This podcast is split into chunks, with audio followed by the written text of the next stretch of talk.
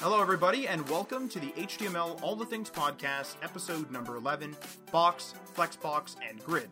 I'm your host, Matt Lawrence, and I'm joined again by my co host, Mike Karan. What have you been up to this week, Mike?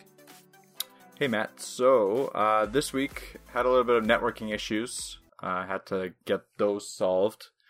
It's kind of annoying. Uh, so had a ha- router at home kind of I guess crapped out. Like I'm not even I'm not even sure. It was just random intermittent. Some web pages not working, some Skype calls not working. That was when I was like, okay, it's got to change now because I use I use Skype for my business meetings, and I had a situation where I a I didn't receive a message and b I couldn't even like send a call, uh, so that that was bad. So went out and bought like a mesh router system. Right. Uh, yeah, you know, like the the Google Mesh ones, but like I decided to get something a little bit cheaper um, because I didn't want to spend all that money on Google Mesh right now since I've never used a mesh system. Uh, so I, I got these things called the TP-Link Deco routers, and I set them up today, and they've been pretty pretty solid. Like they're all there's two of them in my house right now. Uh, there's twos and three packs. I, I figured a two pack would probably suffice for my house, and it's definitely servicing the whole house. Like I'm getting really good connection in areas where I got like not really good before, so I'm pretty happy with that.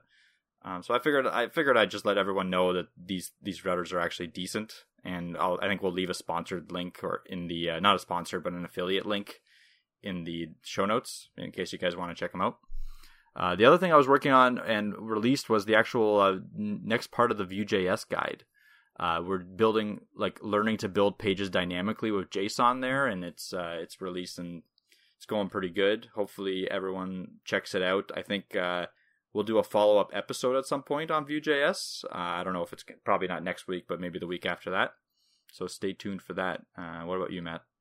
Uh, so I've been basically, as as we've been discussing the last few weeks, I've been kind of focusing more on HTML, all the things.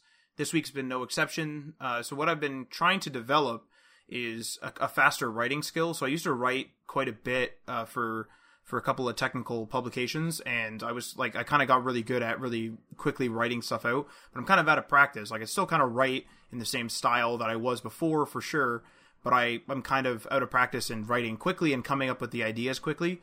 So I kind of started banging out a couple of articles. I haven't actually published a couple. I've only published one but I've like you know kind of started them. I'm just trying to like trying to branch out and like I've written like half paragraphs of some and stuff like that just to try to get some out and I have one out now uh, regarding smart speakers and how uh, they're kind of like the next level of uh, computing. That's not on HTML of the things. That's just on my Medium blog. But that's I'm working basically toward getting faster writing, and then hopefully I'll be able to write you know more frequently and faster for HTML the things. So I'm just kind of like trying to develop writing in general. I've also been working on the subreddit, so a lot of it's been the back end. You know, you guys probably haven't noticed much, maybe a couple of color changes on post flairs or something like that. But I have been working on the subreddit and been posting on there. And we have a new subscriber on there too, so a new follower, whatever they call it on Reddit. So it's been it's been going well. Um, so if you guys want to go check that out, you know, give it a go. Share your own work on there. Of course, we want everyone to kind of discuss and and uh, have a bit of a conversation on there because uh, you know we repost a lot of stuff also on Instagram and that type of thing because the most interesting stuff in this industry, of course, comes from you know the the vast amount of opinions and different like UIs that people make and stuff like that. So uh, for mm-hmm. sure. Anyway, but uh, I think we'll get into the the actual episode as we normally do. So we have a few segments for you. Of course, the recurring segment web news as we always do. Um, so segment number one is going to be the layout models. It's going to be a brief overview. It has a few subsections uh, that apply to the various to the various uh, like models that we have there. We have segment number two, which is box versus flexbox versus grid. So this is just more of a direct comparison. Um, a little bit more editorialized in this segment. We're going to kind of talk about our experiences with them, um, what we use them for, what are like what we thought was easiest to use, what we think of them, etc., etc. So we have a couple of subsections and a lot of talking points there. And then we don't have a third segment this week. We only have the two because uh, we have uh, we kind of have a loaded second segment, as I said, but we also have a loaded web news this week, and this is going to be unobtrusive ads. And of course, this is a highly opinionated uh, piece here, so this is definitely going to you know trigger some conversation about that for sure. And I think we should just uh, sort of dive right in. Let's uh, let's go right into it. So just going to kind of go over a brief introduction before I jump into the first segment here. So, of course, we're talking about CSS layout methods. So, there's the box, the flexbox, and the grid, and they're kind of like evolutions of each other as things on the web have evolved from tables, which are you know pre pre these things, versus you know getting closer, getting you know easier to lay out, you know using more CSS rather than inline styles and like just tables to lay things out, and then eventually, of course, now we have you know responsive designs, various screen sizes. You know, not everyone is on a big IBM uh, CRT monitor anymore as it was back in the day. So that's uh, that's you know that's this is the evolution of the industry. Um, so we're going to jump into the first segment here, uh, layout models, and I do want to say that uh, I did grab a couple of points from a, an article um, that I found on a website called uh, Stack Chief, and uh, that will be linked in the description or slash the show notes as it always is. But the first subsection here is the box model. So the box model is sort of um, I want to call it. I mean, it's in, it's tech old, right? Like it's not like super old. It's not 40 years old or anything ridiculous, but it's old, but it's still viable. So it was kind of used alongside um, when tables were kind of used for when tables were kind of used for uh, layout. So if you don't know HTML tables, like so, if you're just driving into the industry right now, uh, back way back, they used to use tables for layouts to try to get like sort of like a grid kind of setup. So they would have like, oh, my sidebar is going to be this cell in my table, and my content is going to be these cells in my table. So that that that's kind of how they did things until the until the box model kind of came along. And we've seen a variety of sites where people are trying to update, especially from you know rather old sites, where people have you know use tables exclusively or use them actually in tandem with the box model because people started to you know update the content and realize like whoa this is pretty old. Maybe we should add a couple of boxes a couple of divs to the bottom of this when we add like a new uh, content block. So we see kind of like you know a hybrid. So this like that's kind of like the transition um, basically um, in the box in the box model um, in the box model there you can have like a basic basic element breakdown so what it what it is is it it there it, it comprises of four parts so it comprises of the content it comprises of the padding, the border, and the margin. So if you think about like a square or like a rectangle, you have the content right in the middle. So that might be like your image or, excuse me, maybe your maybe your written text, maybe a title, something like that. Then you have your actual padding. So the padding is the space in between the actual content. So let's say the writing to the outside edges. So if you imagine a box with like an actual just solid border, um, like a little outline, maybe like a one pixel wide black outline, and then there's like the content in the middle, and maybe there's like 10 pixels all the way around from the content to the border. That's your padding. That's that space in between.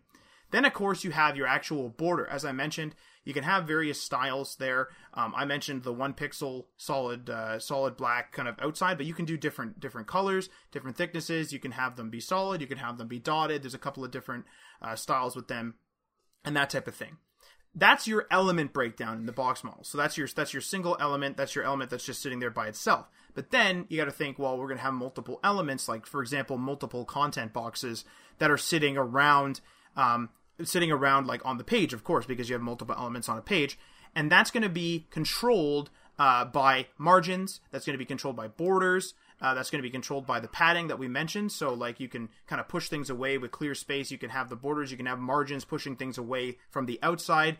You can have um, borders kind of like separating things if you want them right up against each other but want clear separators. So that's like the spatial relationship when you start introducing more elements. You can use those those elements, like I said, margin, border, and padding to sort of like you know decide how you want things. Do you want there to be space in between? Do you want them to be up against each other but have the content have some space? Maybe add some padding, that type of thing. You can also set dimensions for stuff. So, for example, if you wanted something to specifically be 250 pixels high and 300 pixels wide, you can absolutely do that. Um, and then, of course, with the box model, uh, you always you also have floats. Now, full disclosure, I don't really use floats. I always thought floats were kind of messy. Um, however, I do use floats for um, one of its most common uses and probably one of its simplest uses, which is to wrap text around an image. So you know, just real easy example if you have a paragraph and you want there to be an image kind of in there and you want the text to wrap around said image, you would use a float and have like the content and or the picture like float one way and then have the the text kind of like wrap around it there. Um, however, when you do that, of course, you then have and and we've seen this a lot. I've seen this a lot in a lot of templates and a lot of like pre-built pre-built web pages where you have a lot of clear fixes that come up. So you basically you, you have to use the clear property, and the clear property specifies which elements can float beside uh, the clear element and uh, on which side of of said element. Um, and like I said, there's a bunch of clear fixes out there. A lot of a lot of time you'll have um, a class literally just called clear fix, and uh, I'm gonna link an H or a, a W3 schools um, uh, link in this in the show notes to sort of like show you because there's a there's a couple of uh, pretty good clear fixes and a pretty good outline of the box model um, on there as well. Now we're going to move on to the second second uh, subsection here, which is the flex box. So the flex box is essentially the, um, in my opinion, it's sort of like the evolution of the box model, and it allows for easier CSS layouts when dealing with responsive web pages. So you basically how how it's set out is like so in the box model, like I said, there was kind of like your element, and then you had like your border, your padding, and your margin there. That's sort of that's sort of like the the basics, the, the the foundation of the box model.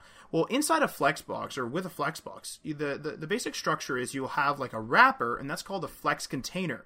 And then inside of those, so the child elements, those are the Flex items, and they get manipulated via various properties. And the various properties that can be placed upon a Flex container are Flex direction, justify content, and align items and there's also some that I use less frequently um, or not at all. Uh, is align content, flex wrap, and flex flow. So those are the ones that you kind of place. So you you basically have a container and you place those properties, the one the ones that you need, on the flex container, and that'll manipulate the items within the container. So if you imagine it, you would have let's say a three column a three column like you have three blocks right so like three different descriptions on a home page and they're they're aligned left to right right so you basically have your flex container would wrap all three of those boxes each one of those boxes would be a flex item and then you might have a nested flex item or maybe even a nested uh, box model or a nested something else um, inside of there to align the content within those boxes so that's just kind of like a brief description of how flexbox works um, and it's one it's for one dimensional layouts. So for so for example, you have like your flex direction, which is either column or row, so that's left to right or up and down. And you can also flip those directions as well. So you could in the DOM you could have something come up as like you know there's the first element, the second element, and then the third element. So that'll go like left to right, one, two, three you can actually flip those orders and go three, two, one with just a CSS property with Flexbox, uh, which is quite helpful. So Flexbox kind of specializes in responsive layouts and allows for much easier control over elements that need to adjust as the screen size changes. Um, in the box model, you had to control this, as I've mentioned before, with wrapping things with uh, with uh, dimensions, with different methodologies to make sure that items would actually wrap around. So, like what I'm talking about when I say wrap, there is sort of like a text wrap, so it goes to like the next line. You kind of had to uh, like it worked, but it was kind of hacky with the box model. So this is like an evolution where you know the elements or the the behaviors that you were producing in box model are kind of native to flexbox. Like having boxes go you know left to right and then on mobile they'd go up to down right? The the row and the column that that type of thing um, and elements are more seamlessly controlled, so kind of like what I mentioned there via justify content and uh, align items properties. So, for example, for example, um, on smaller displays, the flex direction would get flipped from uh, row to column. So it's sort of like like I mentioned with those three boxes, they'd be left to right. But let's say you start getting your screen size way down, and you're on, you're now on a smartphone, it goes top to bottom, one, two, three, those three boxes. Um, now I'm going to move on to the next subsection here, and I'm going to pass that actually on to Mike, and he's going to cover uh, grid or CSS grid, as it's more commonly known. Mm-hmm. All right, Matt. So I'll get into grid. Uh, so pretty much, grid is just like the other models, but it's the I guess the evolution would say of Flexbox, um, with a little bit of table mixed in, almost. You, you can imagine it like that. So uh, you just to set it, you just do a display grid property or inline grid. Uh, and the big the big thing here is that it's a multi-direction layout, so it's two-dimensional, which means that you're you're doing columns and rows all in the same box, all in the same div in the same container, uh, which is great for laying out stuff. Like it's we'll, we'll get into more of our experiences with it in the next section, but like imagine laying out a whole web page in one container without having to do a bunch of nested divs. Uh, so pretty much you can customize each and every property of the grid. So the number of rows, the number of columns in the grid. Uh, you can customize the size of each row and each column per row and per column. It doesn't have to be like one size set all. Uh, it can be in any element, any uh, metric you want. So pixels, percent, view height, view width, auto, however you want it. Um, you can do the spacing in between each row and column. So you can imagine how flexible a CSS grid layout can be. Uh, it's it's extremely it's it's very visual when you see it. So you can you could say it like it's a, an, any item can be placed into a coordinate system. That's how visual it is. Like you can literally specify a coordinate uh, based on the number of rows and columns you specified and put an item there. Uh, you can do it based on numbers, just like you would if you if you're into more of a number-based coordinate system. Or there's another way to do it with actual grid template areas. This is another CSS property of the CSS grid, where you can actually put text-based coordinates. So you can you can make a text-based grid. Uh, it's a little bit hard to explain uh, with with words, but imagine imagine having like three rows. The first row you would just put if you want four four columns you would put actually like header, header, header, header on on top of that, and that, and that makes a four column row. That's all header. Then maybe the second the second uh, the second row you want uh, two mains, so that's like your main content area. So main main space main, and then you want like a blank, so you want just like a space in between like a content. So you put a dot. That's how you do blanks in CSS Grid. And then on the right you put sidebar. So these all represent different grid areas inside of your CSS grid. And you can, and while you're using these words, like you're using actual words to represent uh, rows and columns, right?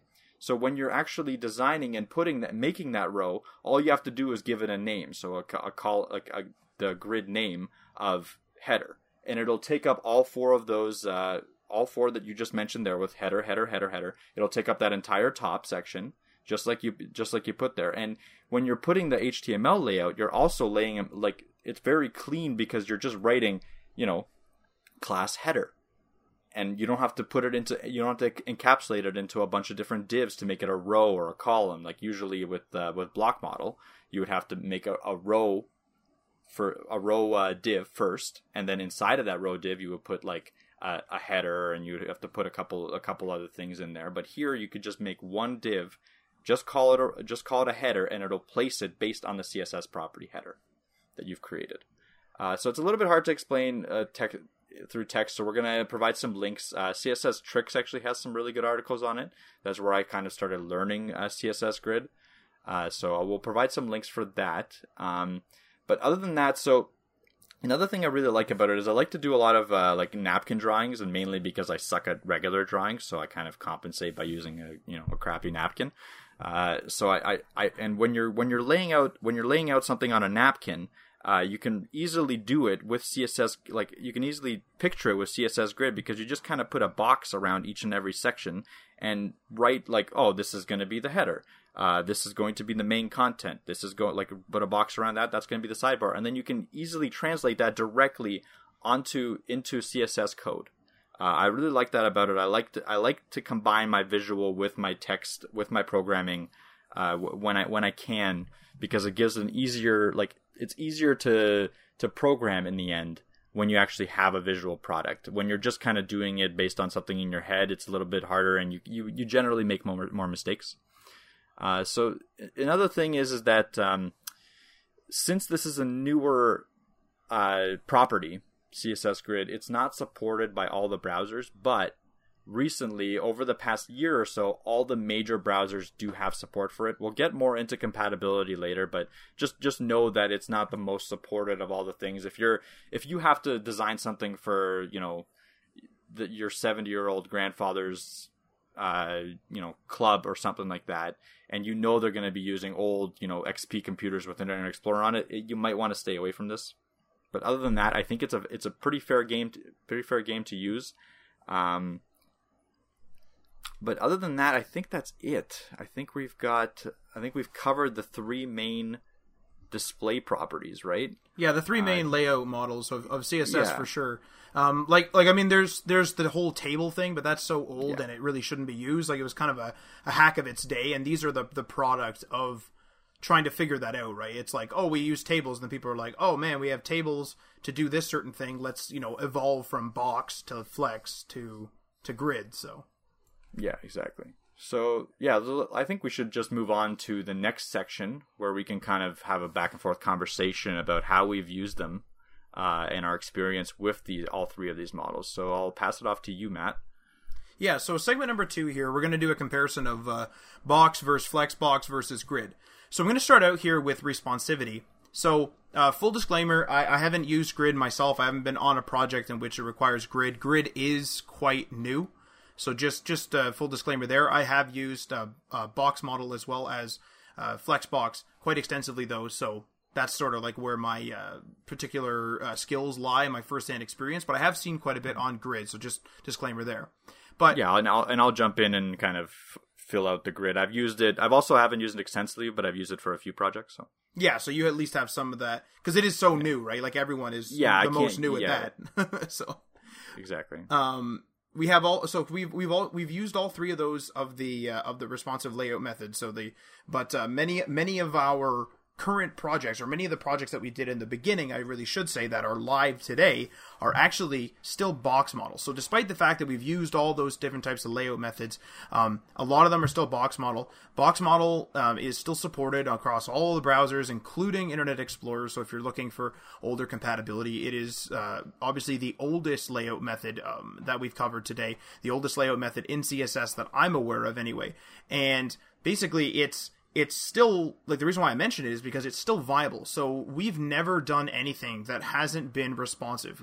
The first thing that we said when we dove into this industry and decided to learn it firsthand uh, to become to become professionals in the industry was okay. Well, we know the phones are big. Obviously, at the time, uh, we know the phones are big. I think the S5 was out when we started or something like that, and it was like okay, like you know, phones are big, tablets are big touch devices are big and different screens are all over the place, different size screens. So we're going to learn responsivity for everything.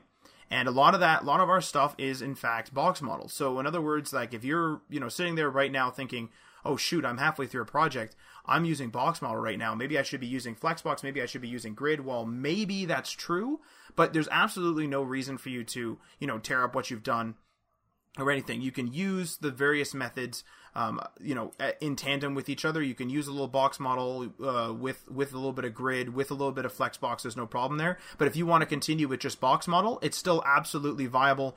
You know, modern phones. We have a lot of projects, like I said, in production, and modern phones render box model perfectly fine. It's still responsive. It still works, and there's you know the customer isn't you know generally isn't technical. He's not looking in at the code and saying like, oh, why isn't this flex or why isn't this like grid? It still works and it like still does all the goals and there's no weird hacks or anything going on uh, with that.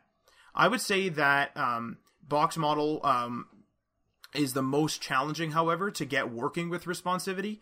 So things like um, Lot, I have to use a lot more calcs, for example, um, in properties. Uh, vertical alignment isn't as seamless as it is certainly with uh, Flexbox. Like vertical alignment kind of has a couple of CSS methods, and there's a couple of little, um, I want to call them hacky things, but a couple of little methods that you have to do for vertical alignment. Whereas with Flexbox, it's very, very simple. It's just simply uh, aligning or justifying um, your items uh, so that it you know becomes dead center if that's what you're going for. It's very it's very seamless in Flexbox, whereas with Box Model it requires a little bit more uh, hand holding. Um, and I also find that Box Model, at least personally, wasn't really designed with responsivity in mind. Um, or if it was, it's more of a Gen it's more of like a Gen One product, which it really is. So it's one of the uh, the first things that people started doing in CSS in terms of layouts, and it's it's very you you have to kind of micromanage the parts. So it's like you have to really micromanage um, your various pieces when you're doing responsivity. Um, I find that I use a lot more media queries when I am using box model, um, especially on complex sites. You know, it's different for every project depending on their complexity. But if it's a complex if it's a complex site, uh, generally I'll have more media queries to correct things at certain resolutions when I'm using box model. Um, and of course, there's exceptions to every rule, but that's just sort of a generality there. Um, also, uh, so Flex, Flexbox and Grid, like I already said, are by far the easiest for uh, responsivity. And when I say that, it they can actually save you or save us like like several hours of development time in some cases. So when we were first learning, we learned the box model, or at least I did, and then I switched to Flexbox, and I found it a little bit harder to pick up. Flexbox was, but it like once I figured out what the heck was going on, I was literally like slinging pages together, like basic pages together in in seconds. Uh, in comparison to what I was doing with the box model, with like trying to correct weird vertical alignments and and other stuff like that. Um, I think I'll pass it on to uh, Mike to talk about uh, the different layouts that we've uh, kind of experienced.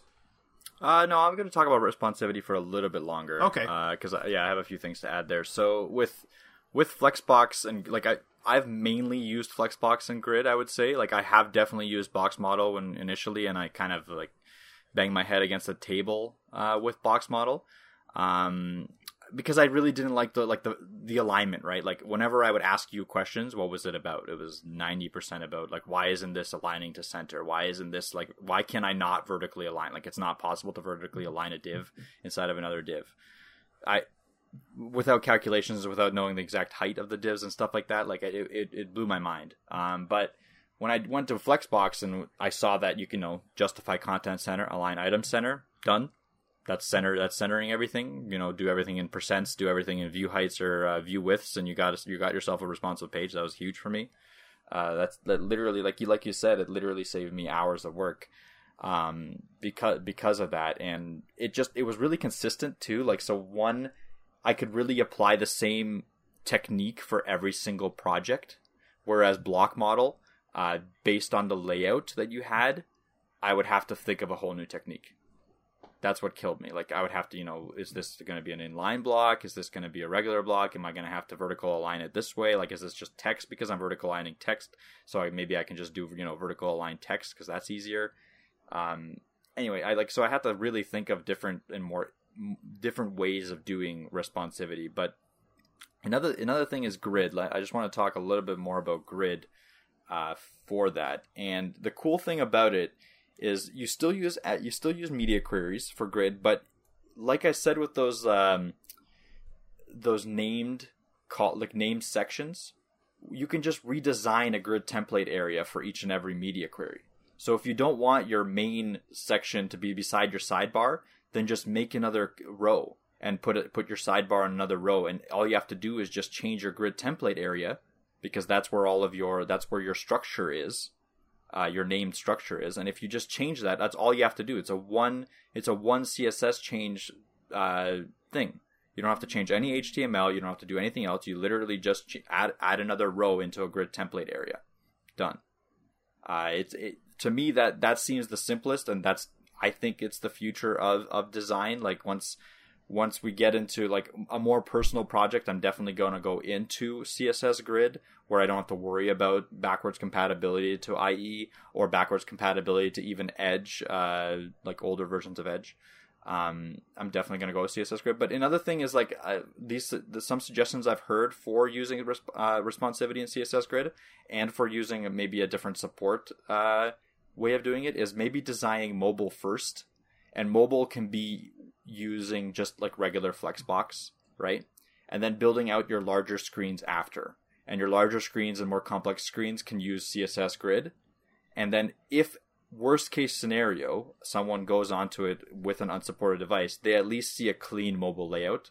And that's probably not going to be as jarring as seeing, you know, everything misaligned and no no styling at all if, if grid's not supported. Uh, so that that's kind of like a suggestion that I've been I've been told to use. Uh, and now I'll, I'll just move on to like how how I use how I used all three for layouts, just simple uh, simple layout mechanisms. So pretty much with with all three of them, I have designed basic sites, and all three I think are suitable, no problem for a basic you know uh, header section, main section, footer site. I don't think there's any there's really much of a difference to be honest. Uh, it, it it gets into the more way, like the more complex sites where you have a, a, a big grid area, uh, like a lot of content in one area, uh, sections broken up with image, then text, image, text, those kinds of sections where Flexbox and Grid kind of, you know, separate themselves from the box model.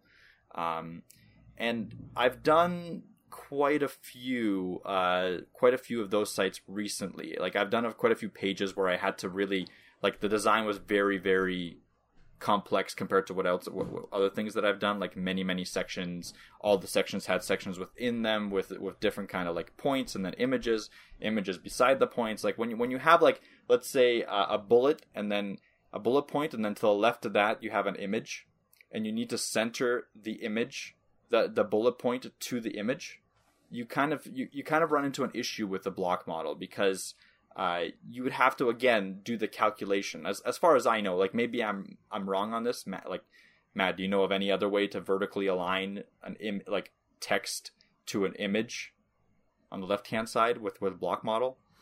I'm just trying to think with um, I mean, off the top, with especially with an LI, I think you might run into problems. Like, I think you might Yeah. be right there, just off the top. Like, it'd be it'd be something I'd have to look at.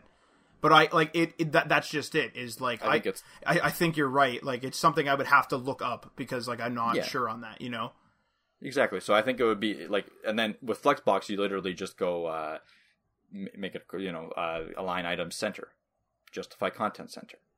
Yeah. You could also, you, again, you can also justify content uh, flex start, flex end, depending on how you want, like where you want your content to be aligned. But it's just, it's very simple, and and it's it's very intuitive as well. That's what I found. Like it's it's not like oh okay, I have to go in and look at how to do this. Like no, I can just you know, if you need to align content, you literally use align content. I, I um, if, so- if if I may jump in just for one Yeah, sec, go it almost sounds like it almost sounds like you the layouts like these various layout methods. I just kind of thought of this is it's starting to they're starting to in, inherit what frameworks do for us or like libraries do for us. So it's like with box model, we used to have like a lot of people would rely on the grid method that like you know let's say Bootstrap has. It still has it, but like a lot of mm-hmm. people would rely on the grid and then like kind of boxes were a little bit like flaky, let's say. And then mm-hmm. then you know Bootstrap kind of adopts Flexbox, but it's like that's a native feature now as well in CSS. And then now we have CSS grid, so it's almost like the CSS spec essentially is being updated alongside what what functionality is needed that these libraries and these like frameworks were doing. So it's like you know Yeah. there was a need for grid way before there was a there was CSS grid that was a native feature. There was a need for Flexbox way before there was a Flexbox, and there was a need for box way before there was that box like CSS like the box model was introduced. So just so, something I've just kind of thought of off the cuff there. Yeah, that, that exactly that makes sense. And then you you can also speaking of the all three, right? You can also combine them. So if if you're if you have a situation where you have a one dimensional component of a site, so like a nav bar is a good example. Flexbox does that perfectly. Not to say that CSS Grid can't do one dimensional. It can do one dimensional, no problem. It's just maybe you're you're really familiar with Flexbox and you've done a million nav bars in Flexbox, but you still want to do CSS Grid for the actual content structure of the site. So make you know a header section and then just put a CSS a Flexbox nav bar into that header section. That's no there's that's fully compatible. That's actually a very common thing that people do. Uh, and then again inside like you can make content blocks inside inside of each uh, inside of your grids right? And inside of there you can use box if you're if you're really familiar with box for each and every like little you know content block with a picture and some text under it uh, that's fine too. Like there's no there's nothing wrong with that. There's nothing there's no issue with that. And I ha- I've done that myself. Um, it's it's familiarity. It's it's what you need. Like if you have an infinite amount of time to work on it and if, if you want to learn something new maybe it's worthwhile to do everything in css grid uh, because you're learning a new technology and stuff like that. But who has that time? Like who has who's working on on their uh, you know client's project and they give them infinite amounts of time? No, you want to do it as fast as possible. You also want to make sure that you're you're still keeping up with new technologies, so you can kind of slowly combine them. So maybe you're more like comfortable just doing the structure. Do that with CSS Grid. Do everything else in something that you already know. Um, so anything like anything that requires a two-dimensional structure, like I was mentioning before, like a full website layout, uh, especially if there's multiple components in the website, not just a you know header, content, footer, uh, then I would definitely still recommend using CSS Grid now. Um, and again, when you're doing that, keep in mind that some browsers aren't going to support it, so make sure you you build in some backwards compatibility into there in some sort of way. Uh, so that's really all I have to say about layouts. I don't know if you have anything to jump in. Like, how do you structure your your sites right now? Do you use like do you still use block model, or you, you're saying you're you're moving on to Flexbox, right? Yeah, so basically we were we were building custom sites, and the majority of them, just due to familiarity, was box model. And then um, you know I started looking at Flexbox. Obviously, like I had looked at it uh, here and there, um, you know, for I'm going to say the upwards of a year. And then I really sort of started diving into it because we started using Bootstrap because some sites, did, like some of our client sites, need to be kind of spun up really rather quickly. And then I kind of realized, like, hey, you know, I'm putting you know the D the D dash flex class on stuff, but realistically, I could just be doing the property display flex. Um, like yeah, so, I never understood that. It's a good, it's a good point. Like, why, why even use Bootstrap? I, I guess to make it so that everything's in like your HTML to make it easily readable or something. I don't, I don't know. Well, that that that's kind of the that kind of goes back to that comment I was saying where things are starting to replace the libraries and frameworks that we have, right? Like people were saying, "Oh, like like like I don't really use the grid on Bootstrap much. I was using it more for because I, I I thought it'd be easier to lay out, but then since Bootstrap adopted Flexbox, it's like okay, well now you guys are complementing each other. Like like Bootstrap's still useful. I'm not saying it isn't, but like it's it they complement each other so closely now. Whereas before it was like Bootstrap and these other like you know similar similar frameworks or libraries, or you want to call them, was adding a functionality. Now it's like it's just like a, like an interface for what's existing. I think is what's there, right? Because like you can use there's like quick quick uh, things like you can put together, such as like forms and stuff like that on Bootstrap. But you're right, if you're just doing it for a layout and you're doing custom everything else, you know, unless you need it to be like something in like a template, like for like a template engine or you know what I mean, because then people can easily change the colors and that sort of thing.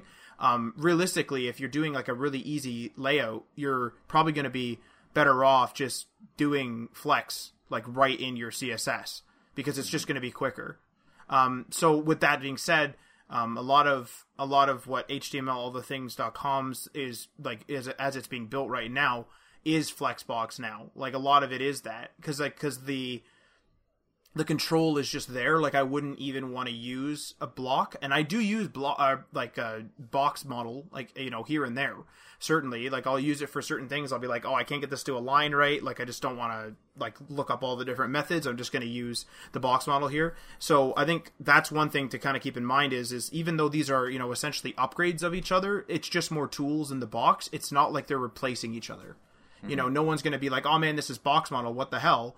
Um, you know, it's still going to work. It's still going to function just fine. It's just, it's just different. It's like a different way of engineering the same thing. Um, I think that's. I think I'm going to move on maybe to uh, ease of use. Uh, unless you had other any other comments there, Mike. No, no, yeah, that, that's good for layouts. Um, so I'm going to move on to I'm going to move on to ease of use there. Then, um, so what I mean by ease of use is kind of like what what I thought was easiest to learn, what I think is easiest to do, etc. So for me, the box model, and this is total personal opinion, for me the box model was the easiest to learn. Um, I found it more human readable myself. Um, however, I will say that Flexbox is much easier to do complex responsive layouts using less commands and less of that micromanaging that I mentioned in the first segment.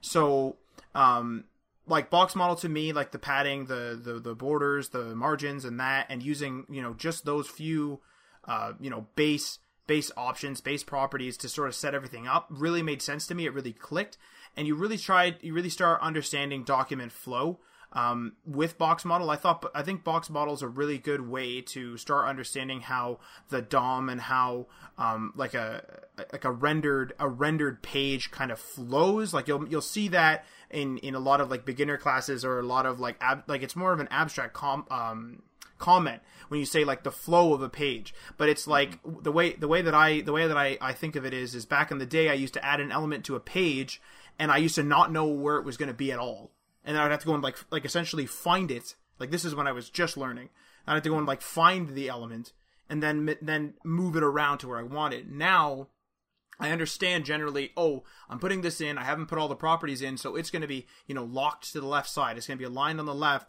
which is fine for what I'm doing right now, you know, and then I can go and like work on this other section. Like I understand the flow of the page, and I think personally that box model kind of let, like, kind of helped me learn that like a little bit easier, I think.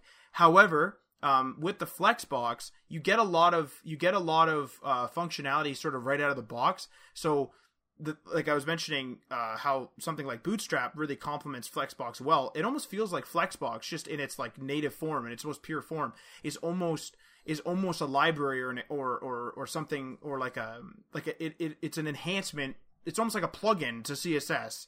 Um, as it as it stands, it, it, it has a lot of functionality there. It's it's very easy to get to get content blocks to line up nicely. It's very easy to get designs to flip from the horizontal to the vertical Um, it's very easy to do that, but it's not, in my opinion, very human readable. It's confusing when there's justify content and then align items, and then those co- those properties quote unquote flip when you change the the flex direction from you know, like from column to row. It's just it's just a little confusing to me. And so, like, just in terms of like being readable, being human readable, to me, it's just a little bit confusing. Um, and that that might just be personal opinion, and it might be because I learned box model first. Um, I'll kind of let you take a, take take it away, Mike, with this. Yeah. So for for me, uh, it's kind of like the opposite. I I also started with box model, but I found it to be kind of like the most confusing uh, of the three because I, I have a little bit of a different story of how I became like how I got into more, more layout stuff. And that was I went to I went for box model straight to CSS grid. Um and I was like holy gee like the the difference between the two is massive. Like it is huge when you when you compare them. I think like like you said that stepping stone of Flexbox is a huge one. Right. Uh, and and it it definitely puts stuff into perspective too. Uh, but when you go from box model to grid, it's even like it's an even bigger leap, and you're kind of like you almost wonder why there was even a block model to begin with. Like that, that's how that's how big of a leap it was for me. Uh, but the, when I realized that you know CSS Grid's not supported by every single browser, I had to go back to Flexbox, and that was kind of like a good intermediary for me. It was a good step down, and it still had a lot of the functionality that I liked from CSS Grid, um, but it, it was supported and everything. And so ease of use for me is again I think Flexbox is number one for ease of use. Then it goes Grid, then goes Box, which is interesting that we have like completely different opinions on that. But that's I think that's fine. It's objective, right?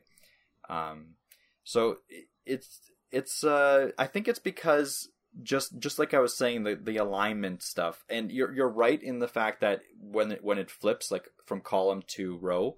Uh, from yeah, from column to row direction, and those justify content and align content flip as well uh, that confuses me still.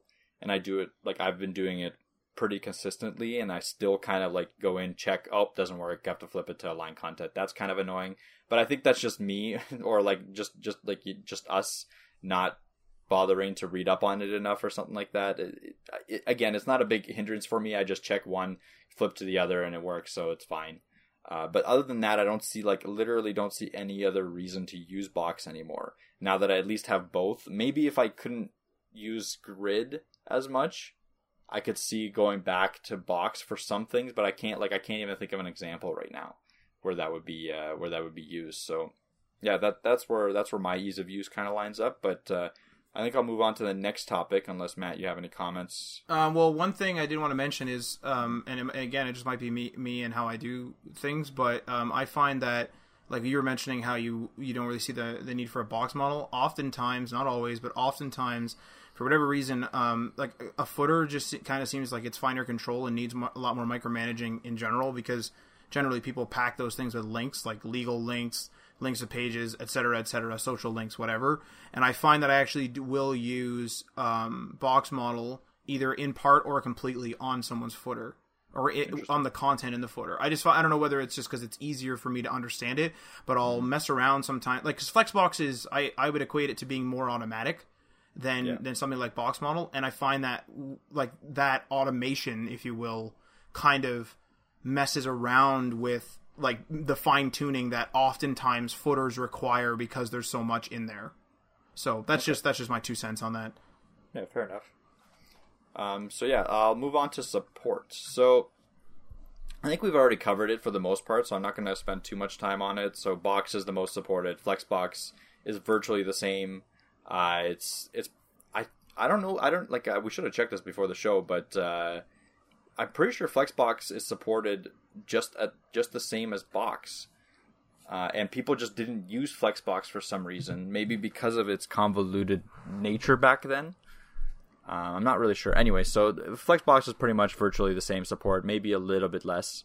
And then Grid is the newest one, the, the you know the one that's supposed to take over from everything else, and it's so it, the actual support for Grid. I'll, I'll, I'll let people know. Uh, Internet Explorer is not supported anything older than version 16 of Edge, which I think is a year old now as of this podcast, uh, is not supported. So version 16 Edge and above is supported. And then older than version 10 of Safari. So Safari version 10 is supported. Anything lower, so 9, any of the 9 point whatevers are not supported. So that that um, is brings me to a point where like I had an issue with it. So I think I've already brought this up once, but I'll, I'll kind of quickly go through the story where I built out a client's page, an entire, pretty much an entire application in CSS Grid, uh, and it was great. Like I loved it, everything was great, and I, I, went to go check it on my iPad. Everything worked great on the iPad because it was a, it was actually for uh, for iPads and specifically for iPad Pros, uh, first generations. And so what happened was when the client went to go open it, everything was janked, everything was messed up, and he opened it up on the, on an iPad Pro and everything. But what I didn't know was that when iPad Pro shipped, it actually shipped with uh, Safari 9, and CSS Grid was not natively supported in Safari 9. So I just went through that whole process of making an entire page in CSS Grid, like sorry, an entire application pretty much in CSS Grid, and I had to go back and you know redo everything in Flexbox. Uh, it wasn't a huge deal because, again, like I mentioned before, Flexbox does share a lot of similarities with Grid, uh, especially in, in terms of the one dimensional uh, justifying aligning content. Uh, it's just when you, you, you'll have to create more divs and more encapsulation uh, to create your full on grid layout with Flexbox. So, lesson learned, and I kind of want to just point this out again because it's important to know who, where, and who is going to be using your content. Like I said before, like that if you're if you're developing for a, for instance an auto body collision association they're going to be a, a little bit of an older clientele a little bit less tech savvy you're to have to expect them to be using stuff like internet explorer because they don't care as long as they can check their emails and some of them don't even have emails like you know what I mean? like as long as they can check something on the internet maybe the weather they're they're to use it they're not to care if it's to take them 5 minutes to even load a web page so it, it's important to kind of know that your audience. Um, I think it's also important to know where to cut it off. So if only like if you're expecting most of your most of the people to be tech savvy and most of the people to have moved on from Internet Explorer, I don't think there's any reason for you to be developing for Internet Explorer. I think you should be leveraging the newer features. You should move on and you should force people to kind of up, upgrade. But again, depending on who your actual main clientele are. And that's why I say main because like if your main clientele isn't those people that are using IE, you're good. If they are, then maybe you should consider it still. Um, so that's my spiel on support. I don't know if you have anything else to add to that, Matt. Uh, just quickly looking on can I use? I just kind of looked up CSS inline block and then CSS um, like C- the, yeah CSS Flex. Uh, so uh, it's it's virtually the same. Like mm-hmm. it's it's it's most users. So I'm just gonna like there's a lot there's a lot of like versions listed here, and I just kind of like I said I quickly looked they look you know it's virtually the same for me. It might actually be exactly the same but in, in terms of the usage global it's like 95.71% of global users um, use use uh, css flex flexbox and then inline block is 96.13% so it's like because it's still it's they're both using the display property um, to be to be clear for yep. everyone. So like uh, like it's virtually the same. Like you're saying that they were they're like virtually the same compatibility that it is virtually the same so when you say like uses, you mean like uh, browsers that support it? Is that is that what that means? Um, it just says it just says in in terms of can I use? It's it's really just oh. the usage the usage of, of it. I'm just I'm just looking at like the real world spec, just because there's a there's like yeah. there's a quite a large compatibility chart um, mm-hmm. here for like all the different browsers. Yeah, but, so so we can just assume that that 96 percent of everyone can use that that's my that's my assumption. exactly yeah. Like yeah. I mean, unless you're really concerned in your project, if you're if mm-hmm. for like you know around four to five percent between those two um, of people, but like so for example here, um, as an example for IE eleven, IE eleven is is full green for uh, inline block, but it's like a yellowish green, which means like slightly less compatible, more or less, in uh, for IE11 for the Flexbox. I'm just curious how old IE11 is. IE11 it's yeah, so it's, it's partial support due to large amount of bugs present. Um, so browser version is October 2013. 16th. Yeah, October so 2013. yeah, so that I mean, like that's not that's not I guess that that's not too long ago. So that means Flexbox. So that means Block probably does have a quite a long time on it. So when when is Block not supported? Is there anything there about that or? Um, well, it says it says here. Um, if I go to and just like I said, I'm in, I, and I'm going to link these these two pages for your guys to if you guys want to look at them. But in uh, IE, it just says 11, and then I click on it, it just says supported. Um, Okay, but I'll its usage. So, for example, its usage, its global usage is 2.66 percent, and that that is uh, listed as that's in the inline block. And then if I go to the other one, I think this might do the, the IE support uh, percent numbers.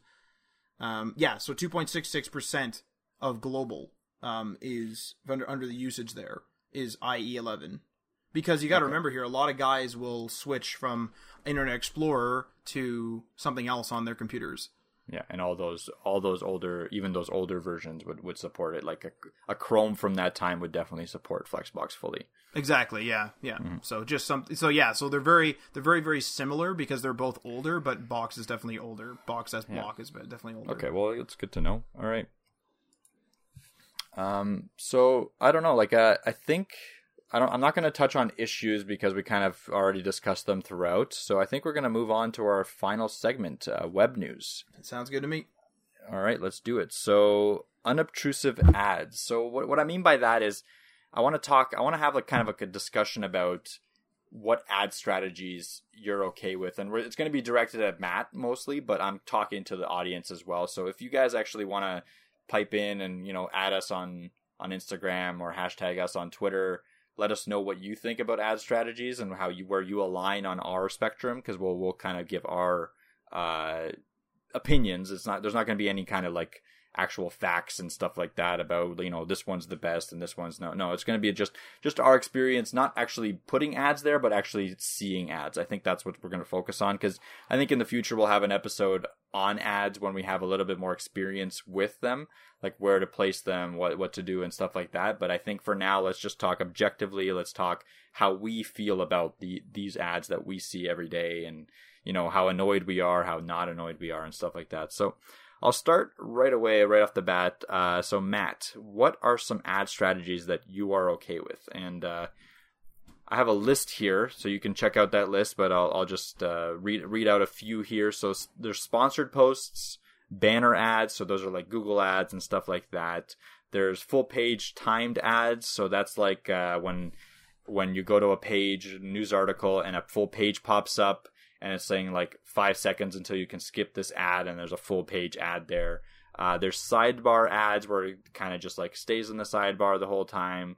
Uh, then there's the chum box the uh, you know from around the web recommended for you a bunch of you know really random s- stories that aren't really recommended for you but they're there at the bottom usually of an of an article trying to make you like you know almost like a suggested feed like in youtube but not um, so yeah, what's uh, what's your take? What's your what are the ads that are you're okay with out of that list, or or any other that you can think of? Well, sponsored posts. Um, if if I, I believe that would encompass like in a YouTube video, someone would be like, "This this uh, this thing is sponsored by whatever," or in their feed, you know, equivalent like, "Hey, I really like this hard drive. This is sponsored by the maker of the hard drive, you know, like the Samsung or something." Um, Sure, either that and like uh, you know, like a block in on a on a grid based website with sponsored written on it. Um, or like you know on a news based website you're scrolling through the news there's news news news and then one of them will be will say sponsored specifically mention sponsored but it'll it'll almost look like a news article Right. but it, it will be it will say sponsored and it'll be like a an ad for something I'm definitely okay with them when they're not intrusive and when they're disclosed. So if it says sponsored or if it's like a different color, uh, that means it's sponsored, or if it's like disclosed on Instagram in the caption or however you disclose things on Instagram now, um, or if it says like, "Hey, this is the sponsor for this video," um, that's a little more intrusive, but I'm okay with that. I will say it's a little annoying in videos when it's there's a YouTube ad, like a standard YouTube, you know, Google ad, whatever you want to call it, and then there's also the the sponsored spot. So it's sort of like you got to remember that people are complaining about ads on television. Well, you know, some of these videos are five or ten minutes, and I'm watching four ads sometimes because there's multiple ads at the beginning of a lot of videos now. I'm getting two or three ads at the beginning of videos now. and then there's like middle ads too like Yeah, oh yeah, there's middle is weird. ads, which is Yeah. like another whole another whole thing. So so there's that. yeah what about like web page sponsored stuff. Web page sponsored stuff if it's within the grid. So if it's like a blog a blog grid where like there's like collection of posts i'm fine with that because as long as it's as long as it's actually shown um as long as it's actually like you know like i said different color different whatever i'm absolutely Mm-hmm. fine with that. I don't like them and i don't know whether these would be sponsored posts. I don't like them when they have that stupid and it's really freaking annoying actually when you when you're on mobile and you're scrolling and then a fucking car ad comes like whipping in. It's like it like comes like sliding in, so you're scrolling, and then this like little banner ad scrolls up with you, and it's like keep scrolling to make sure you you can read the article, and then like you keep scrolling, and then the car ad like flies off into the into nowhere. You know, I don't know if you've mm-hmm. ever experienced those. Yeah, yeah, I, I've definitely experienced those. Those I would say those are definitely obtrusive and like they they they ruin the flow of the application too. Like you're in the you're in the way you're in the way of me using your site, and and and ninety percent of the time, I mean not to sound crass, but ninety percent of the time I don't care enough about what I'm reading to continue when that happens. It's like it's like if when that happens, it's like no, okay, I'm out of here. You know, Yeah. I, I don't I don't care now. Um, but you know, if they're if they're done right in those methods that I said, for sure, I would say I would say I'm fine with I'm fine with that. That's sponsored posts are probably like a standard way of advertising, and I'm totally fine with those. Do you ever click on them? Um, I will click on some. I have clicked on a few Google ads for sure. Um, a lot of the time, if it's something in the video, I will actually just look it up. I won't actually click on if they have a link in the description or whatever. I'll actually just like open another tab and maybe look it up if I'm legitimately interested. Because like I will use ad, like I will read the odd ad. Like you know, obviously ads work. Everyone says like, who clicks on ads? Well, I mean, if it's interesting to me, if it's something serious, like I don't know, a new keyboard or something, you know, a new software that comes out, a new um, there's a couple of like you know competitors to Webflow, for example, and those have popped up in my Facebook feed um, as as like sponsored posts within my Facebook feed, and I've I've clicked on those. So if it's if it's interesting to me, and you know it's not some sort of like scammy looking ad like those stupid flash games that we that used to show up on on everything back in the day. Uh, If it's not that, you know, I'm fine with clicking on them if I'm interested in them. Okay, cool. So like, okay, what what about the any other ones that you're okay with? So are you okay with the sidebar ad or the banner ad? Banner That, ad, like- yes. Banner ad, yeah, and I actually condone those on on uh, ad on uh, apps. So I like a banner ad because I get used to them being there because they're usually permanent. So it's like people always complain like, "Oh, this is ad supported. This is this. This is that." Well, you know, the guy needs to be paid somehow. The person that, that developed the app, the app needs to be paid somehow. And it's really annoying when like a video ad will pop up and it's like, "Well, you're going to get more gold if you listen to this ad." Those kind of annoy me because it's like, "Oh, now I'm going to watch it." Like it's like almost going it's like, "Oh, I'm going to go to the movie theater to watch the previews and then I'm going to come home." Yeah. You know, that's you- it's weird. So the full t- full page timed ads definitely no go for you then, because they they like anything. I think anything that ruins the flow of you using the application is should be a no go. Like it should be so simple, like simple for them not to do that. Um, I think it's a no go, but I, I don't mind them when they're optional. So something like uh, Adventure Capitalist. I mean, I haven't played in years, so God knows what it's like now. But back when I played it, I there used to be that thing where it would multiply your money by Yeah. three times or something like that if you watch an ad, and you could watch like I think it was like something like three in a row to get the maximum amount of boost um, for like twelve hours or however long it was. I'm fine with those because like I am choosing to click on that. Like it, it's like it, but like, it's is it's it really a choice when you're like, if you don't do that, you don't get to play the game to the full extent? Like it- that. That's my is- problem It with is those and ads. it isn't. because you almost feel bad that you're not watching an ad at that point.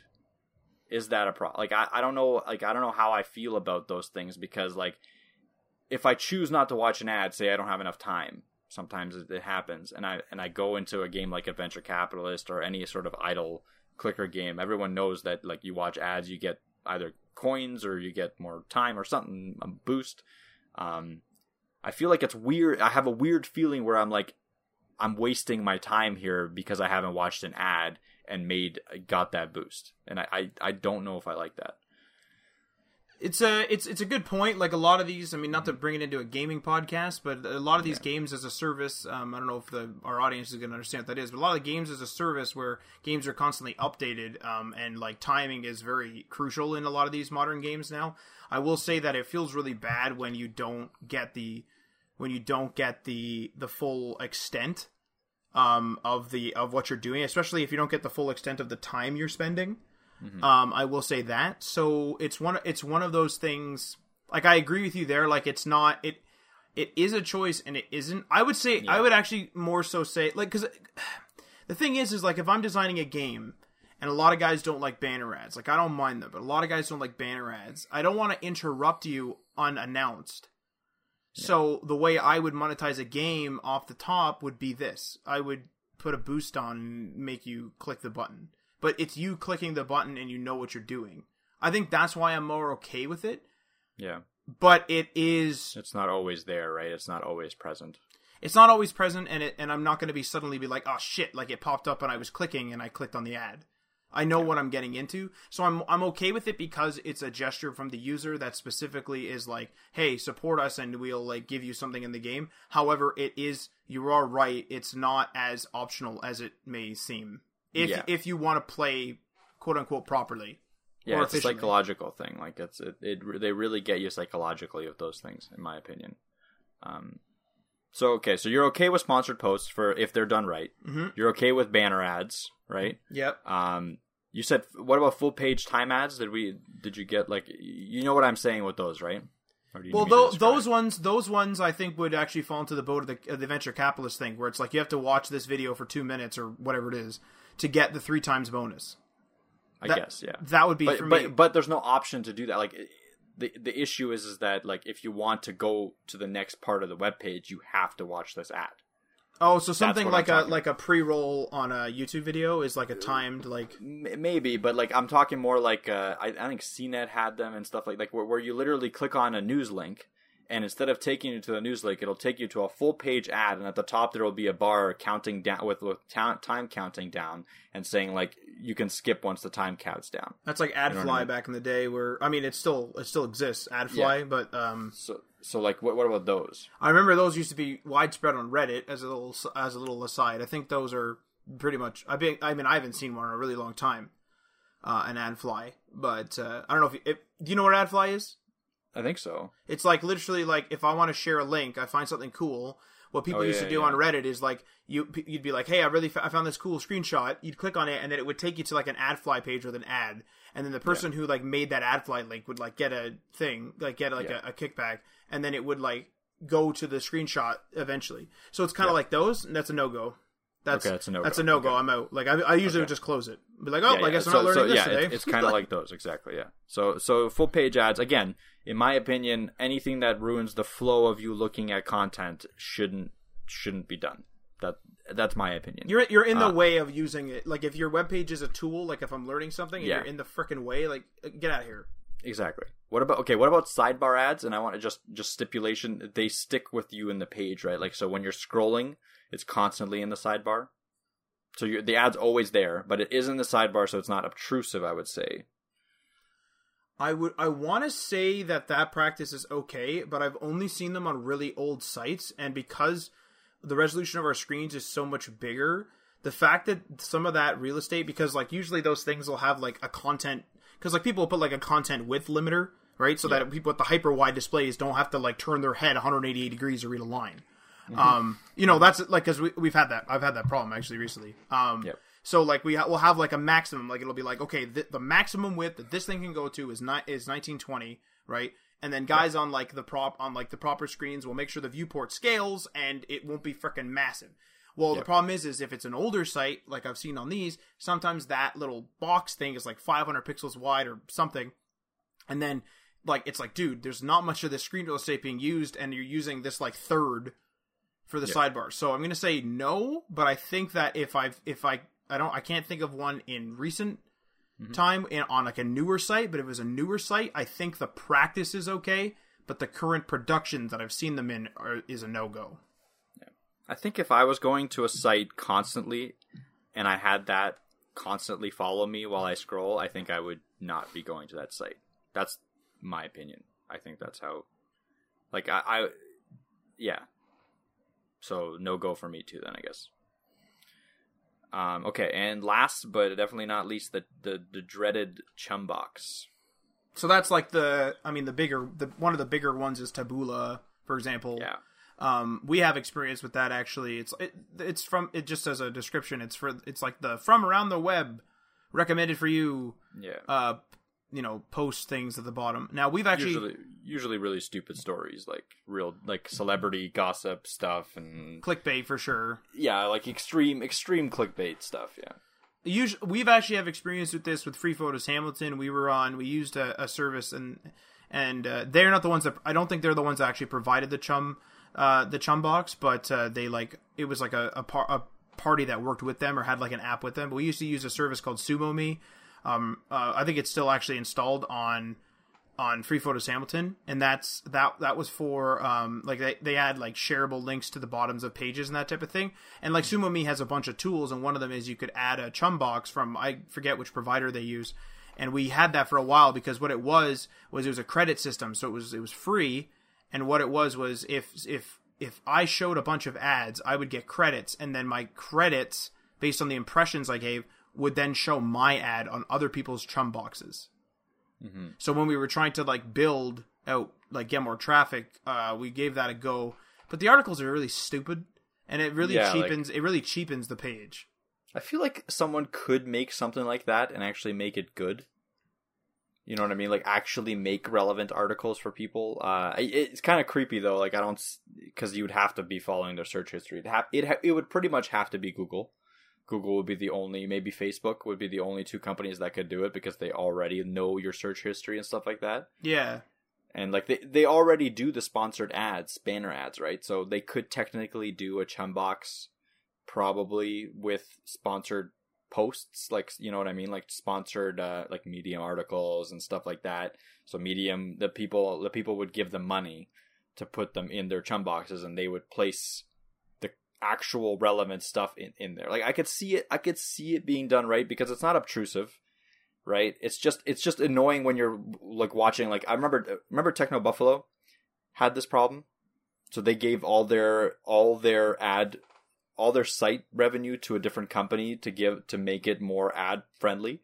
And these people just place chum boxes all over the site. And like the problem is is that it's not relevant. So you have content like oh i'm doing a tech review of this uh, cell phone and then all of a sudden you have how to enlarge your breasts. Yeah. Look at her now, or yeah look whatever. at yeah exactly. Look at her now. Where have where has this celebrity been all this time? Like it it just like if it doesn't make sense and it it throws you off and throws off your rhythm when you're looking at a web page. Again i would say it's one of those flow inducing like without being obtrusive it somehow destroys the flow of your site.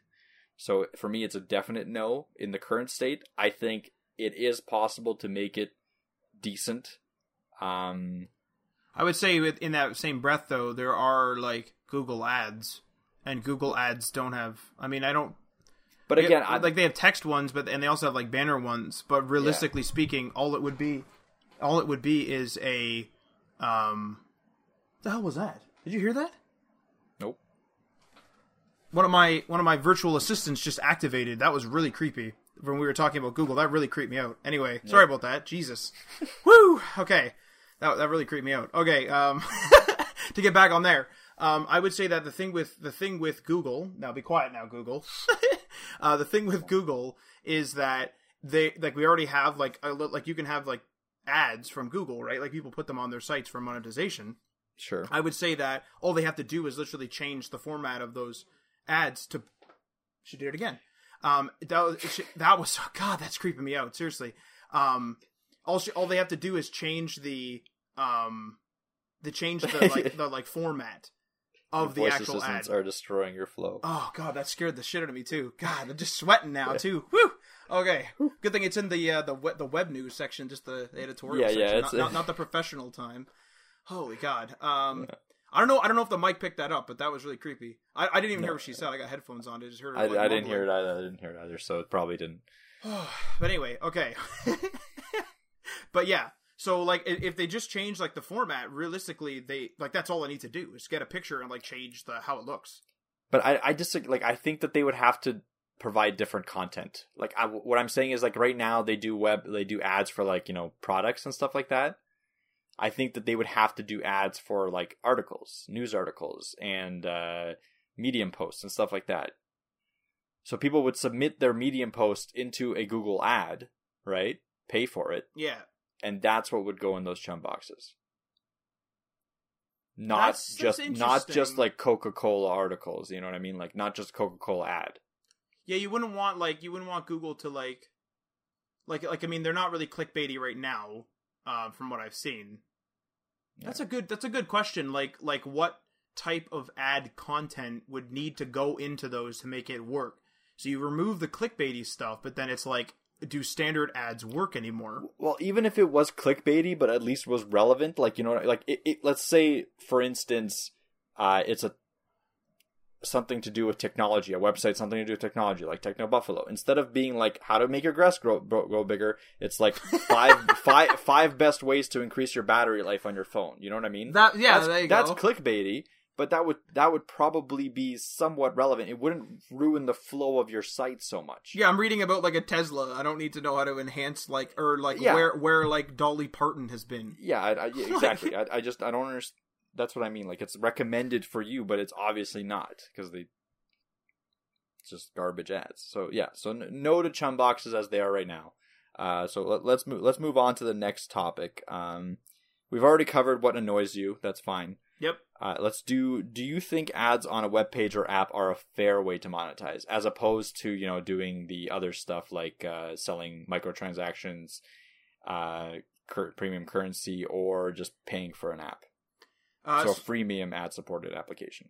so actually i have a bit of a a bit of a, a not a story but like a bit of a, a an evolution in thought of this so Mhm. when we were in college for example and prior to that um we like we weren't entrepreneurs and so i was sort of like in the boat of the general public and i am generalizing when i say general public so um, a lot of people will like have a have an ad block. They don't want to see ads. They don't want this. They don't want that. They don't want to pay for it. Like they don't want to paywall. They don't want to. They don't want you to do an advertisement. They don't want you to like like self plug. They don't. They don't. They don't. You know all these things. Um, but at the end of the day, it's like, well, dude, like I need to be paid in some way. Um, you know, and so I think I think the awareness in the public is starting to become a little bit better. Um, I, there's still a lot of people that will complain about ads, um, of course, especially if they're they're too much. Like if there's too if, if they're too much, they're too much, and I agree with that. But I would say that like when we became entrepreneurs, like slowly over time, like I don't have an ad block even installed as far as I know. Maybe it's disabled, but it like it's at least disabled is what I mean. Um, I don't have it on at all. Like I see ads on stuff. Um, I I'm fine with in-app in-app purchases if they're, if I'm not being gouged. I'm fine with I'm fine with banner ads, like I said, on apps because I get used to it. I'm fine with ad-supported ads uh, apps because I realize that sometimes an uh, an app is very simple and people won't pay for it, so they need to there needs to be ads in there. And I I, I like uh, my uh, opinion of this has really changed since we became entrepreneurs because the term sellout comes out a lot, especially when you're talking about media stuff. Like, oh, you know, you used to write a lot and now you keep, you know, plugging uh I don't know, the shaver that sponsored you or or like the shoes that sponsored you or the desk that sponsored you and like you're a sellout. It's like, well, yeah, because I also re- I also have a bank account, you know, and I also need to pay the bills and I also need to have money. Um, so my opinion on this has changed, and so yes, I do. To answer the question, yes, I think it's acceptable. I think it's a fair way to monetize. Um, I think it's a good way to. I think it's a good way to um, have the balance of like you know the internet is more or less free in terms of like payment, other than the ISP payment. You know, you're using most sites, with the exception of some with a paywall, for free, and then you're also having you know the person's being supported and then they're being kind of constantly supported too. So it's like if i keep going there they get paid every time. Whereas you know if it, it, it i mean I, I mean with a subscription the same thing. But it's you know it, a lot of people are getting kind of sick of subscriptions too now. So it's like i think it's the good middle ground where i think you're going to get people bitching about it uh to for lack of a better way to describe it i think you're going to get people bitching about it. But I don't care. Like I, I I take the feedback seriously. You know, if we were doing advertisements and we started losing ratings, and mm-hmm. people are like, "This is just like like riddled with ads. Like I really don't like it." That's one thing where it's like, okay, maybe we need to draw back the ads. Like the whole TechnoBuffalo thing, where like they got overridden with ads. Like that. That's a more complex situation. But let's just hypothetically said, let's just like hypothetically say that they chose to do that. If they chose to do that and then they didn't, eh, and then they didn't take the feedback, which they did, and they did not choose to do it, um, you know, it'd be pretty bad if they if that was their plan. Like, oh, we'll just like like throw ads everywhere. It's like, well, like come on, you know what I mean? It's not it's not like you know you go you get into, um, it's not like it's not like you go to the fair and every single time you want to look at an exhibit like an, an exhibit you have to pay and there's like a window where you have to like put like a, a thing in to like o- open the shutter to look at the exhibit and then they never go to the next one and put a loony in the next like vending thing to open up the next shutter Yeah. to look at it you know you pay to get in and then sure you pay for the rides whatever but it's like you're paying to get in and experience a bunch of stuff and then there's like a little bit of extra with the rides. And and it's, it's kind of the same with a with a, a website where you come in there's ads so you're sacrificing some real estate some screen real estate um or you're do- buying a subscription or whatever. But yeah i think it's acceptable. What i will say oh sorry go ahead. No, no, go ahead, go ahead. what i was going to say what i will say is i disagree with buying a premium service that removes ads and then slowly them moving ads into it Into the premium service? absolutely That happens? Twitch Prime is now now they've actually removed the feature. Oh, Twitch yeah, Prime no right. longer has ad free viewing. Yeah. Now that what that's a little bit different because they physically removed the feature. They didn't Mm-hmm. just say like, "Oh, we're just gonna have ads for Twitch Prime users." Like they they like they removed the feature and they like let people know. So that's one thing. Um, but I've I've been told, and like I've done my research myself, but I've been told by other people, several other people, that cable TV, the the selling point of cable TV when it first came out was that there was no ads, and then they slowly started working t- like commercials in. Yeah, people just want more money.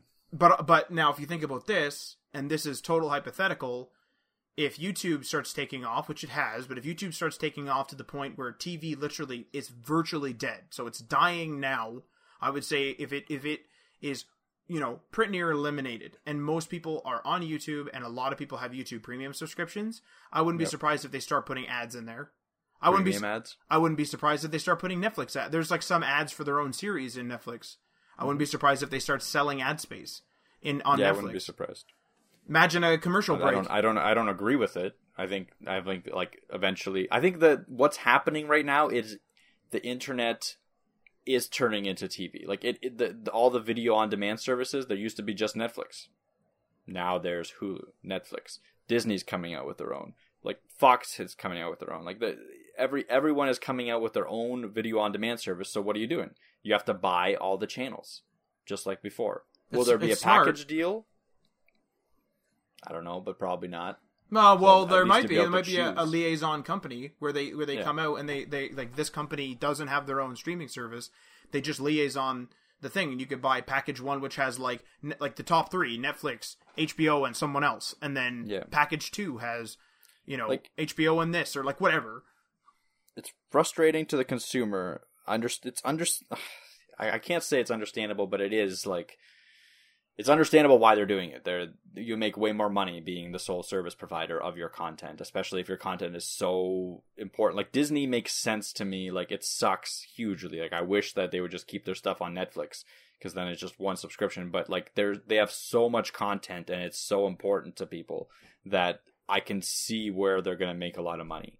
And it that's the problem with a lot of these things. It's like where do you draw the line? Like, yes, I'm okay with people monetizing, like putting putting ads on their site, but where do I draw that line? Like, how far do they go uh, until I'm like, no, I'm not going on the site anymore? And like, I'm I'm a little bit different than you. I use an ad block, but on the sites, the people that I want to support, I turn it off, right? Like, I, I I don't like the web as it is right now for the most part a lot of sites like uh, I, I I'm into sports, so I go to NFL and NHL.com. They're made by the same people, and they're very ad heavy, Right. and it's so ad heavy that I'm like it actually hinders my use of the application of, of the website. Like it's every click I I go, a autoplay ad pops up. Like NFL.com literally has like video and audio autoplay ads popping up all the time. Like I would just leave it, even if even if I don't touch anything. Like I press and I'm just watching the scores of a game, not even the game itself, just the scores. I just want to like you know I keep it in the background. All of a sudden, I'll have a Ford truck commercial go on like full blast volume. See Like, that that's sellouty to me Yeah. because because it's like it's like, do, like honestly does does does the NHL or NFL or any of those big leagues need money? Look at what the players are being paid. Like I don't really watch sports, but like I hear the numbers. It's millions. I don't think that a lot of these like I don't think the money trickles down to even the league. I think it's just the people that make these sites. So I think instead of, you know, paying to make a site and maintain it, they just take all the revenue for the ads. And the NHL and NFL are like, ah, we don't care. Like at least we have a site up. Oh, that that's interesting. Like maybe like Yeah. see, there's a lot of stuff like that that happens in the background that you never see. It's like you know, I'm I've Yeah. already pointed the finger saying like, hey, you guys are already rich. Why you guys like plastering us with ads? Like you know, I mean, if you want to have ads in some places, like it's a business, fine. But if it's over, if it's over, you know, encumbering. But that's a good question. Is like, what if it, what if it's like a web agency and their only stream of revenue from the NFL or whoever or the NHL is literally is literally just like okay you guys like we don't know what the deal is but like maybe it's like hey you guys we're not going to pay you guys to make the site mm-hmm. but we're going to let you make the site for us. It's going to be the official site of the league so there's going to be tons of traffic and you guys take all or a portion of the ad revenue.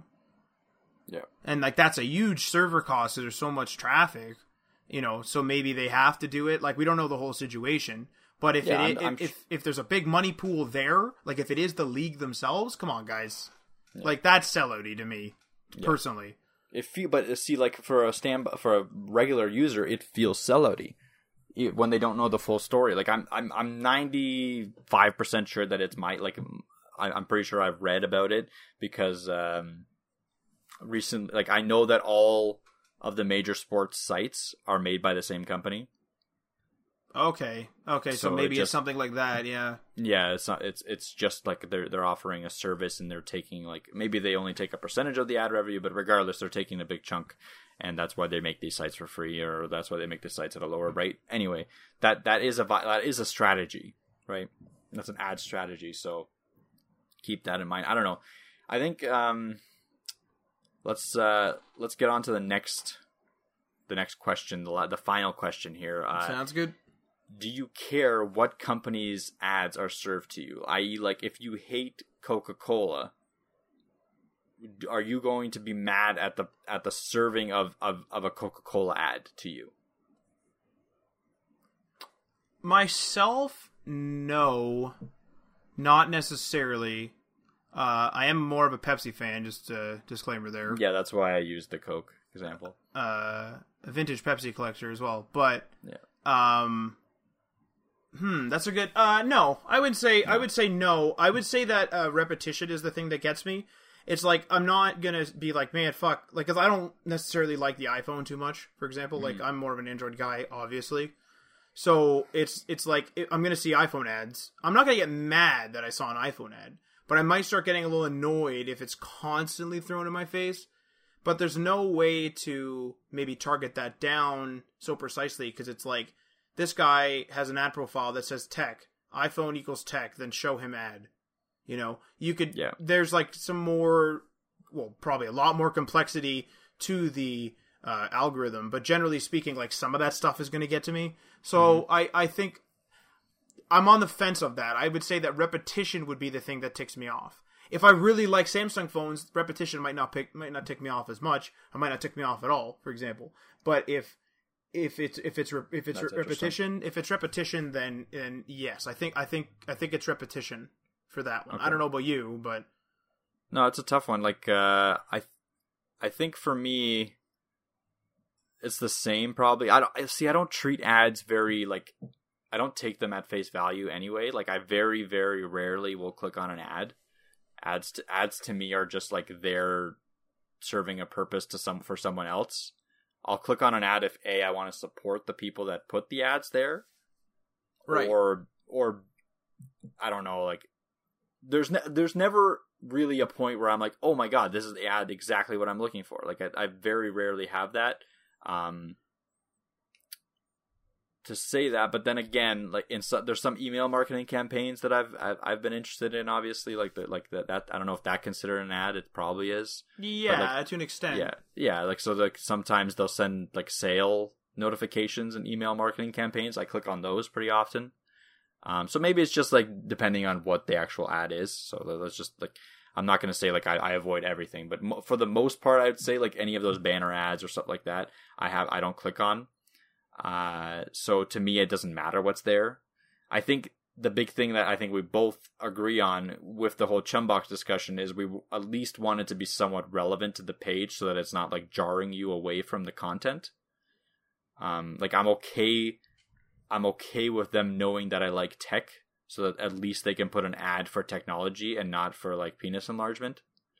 I will say non-targeted ads of any type piss me off. Yes, I will say that actually. I, I, and that's good. That is kind of a, a very polarizing topic as well because a lot of people don't like targeted ads because they they think that they know too much about them right so they'd rather receive i guess they would rather receive the penis enlargement ads um over a targeted ad because they don't want people to know what their habits are like It's almost like know. it's almost like a constant chum box to an extent because I don't think the chum Yeah. boxes are very targeted if they're targeted at all.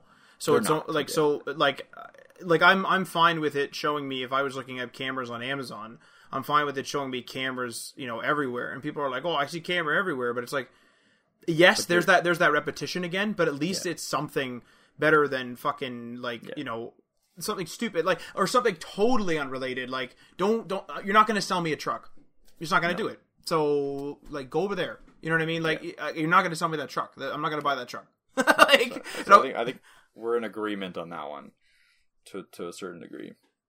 So I think I'm I'm okay with them serving me ads like for companies that I don't particularly like because it's just an ad like whatever I can I can put it off to the side, um for the most part. But I think it's the it's it's not about the companies it's about what the actual ad is sometimes that pisses me off. Yeah, yeah, I, I, I would say that is is it, it, it it's the delivery of it too. Like if it's a really if it's a really um arrogant ad, sometimes I find some Apple ads to be a little bit arrogant. Sometimes the tone of the, the tone of the ad will kind of piss me off. Yeah. Or even if it's like even a stupid one where like one company's making fun of the other. Even if it's even if it's the company I like making fun of the company I don't. I'm just like, okay, stop. I don't want to see this again. Fair enough. It's like I saw it once. Haha. Mhm. The other guy's bad. That's why I'm your customer. You've already Yeah. sold me. Go away now. I don't know, but yeah. But yeah, I think uh, I think on that note, let's uh, let's wrap it up for today. yeah. Um, actually, one other thing I did want to actually add to this little piece, just one really Cool. quick.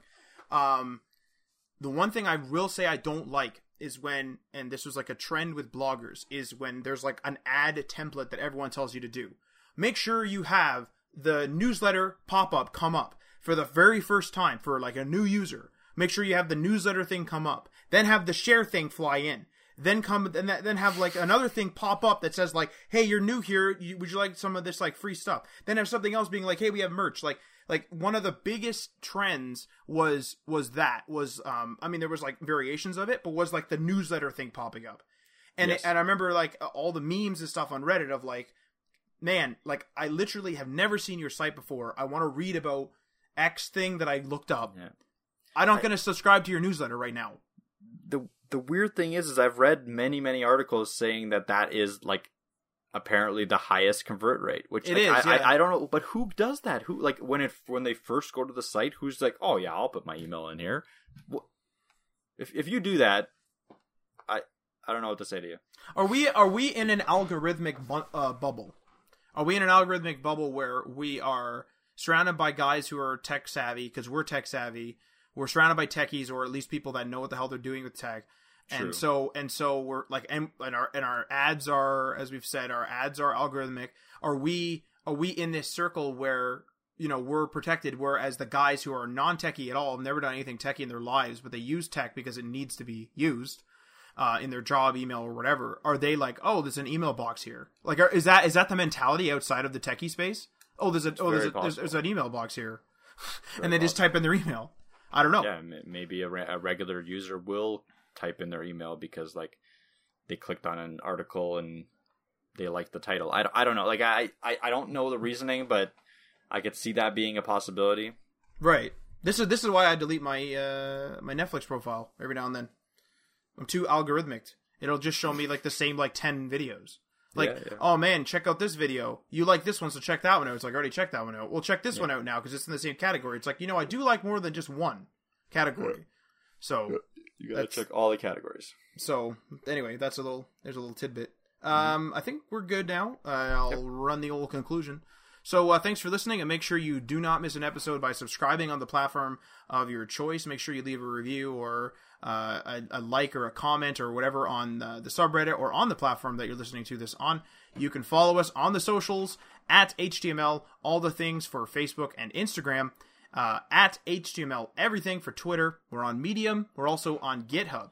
Uh, we also would like to thank our uh, Patreon uh, supporters, or in this case, supporter, uh, which is at the uh, the podcast promoters, uh, the podcast promoters tier. Um, I'm going to let you say the name so I don't butcher it there, Mike. Yeah, thanks, Grisha. Um, so remember that we are also on Patreon. So patreon.com slash HTML, all the things. Check out the tiers. Uh, maybe you want to be featured on the show. Maybe you want to uh, just support us, whatever you would like. Uh, and uh, like I said, comment and review, and uh, we are signing off.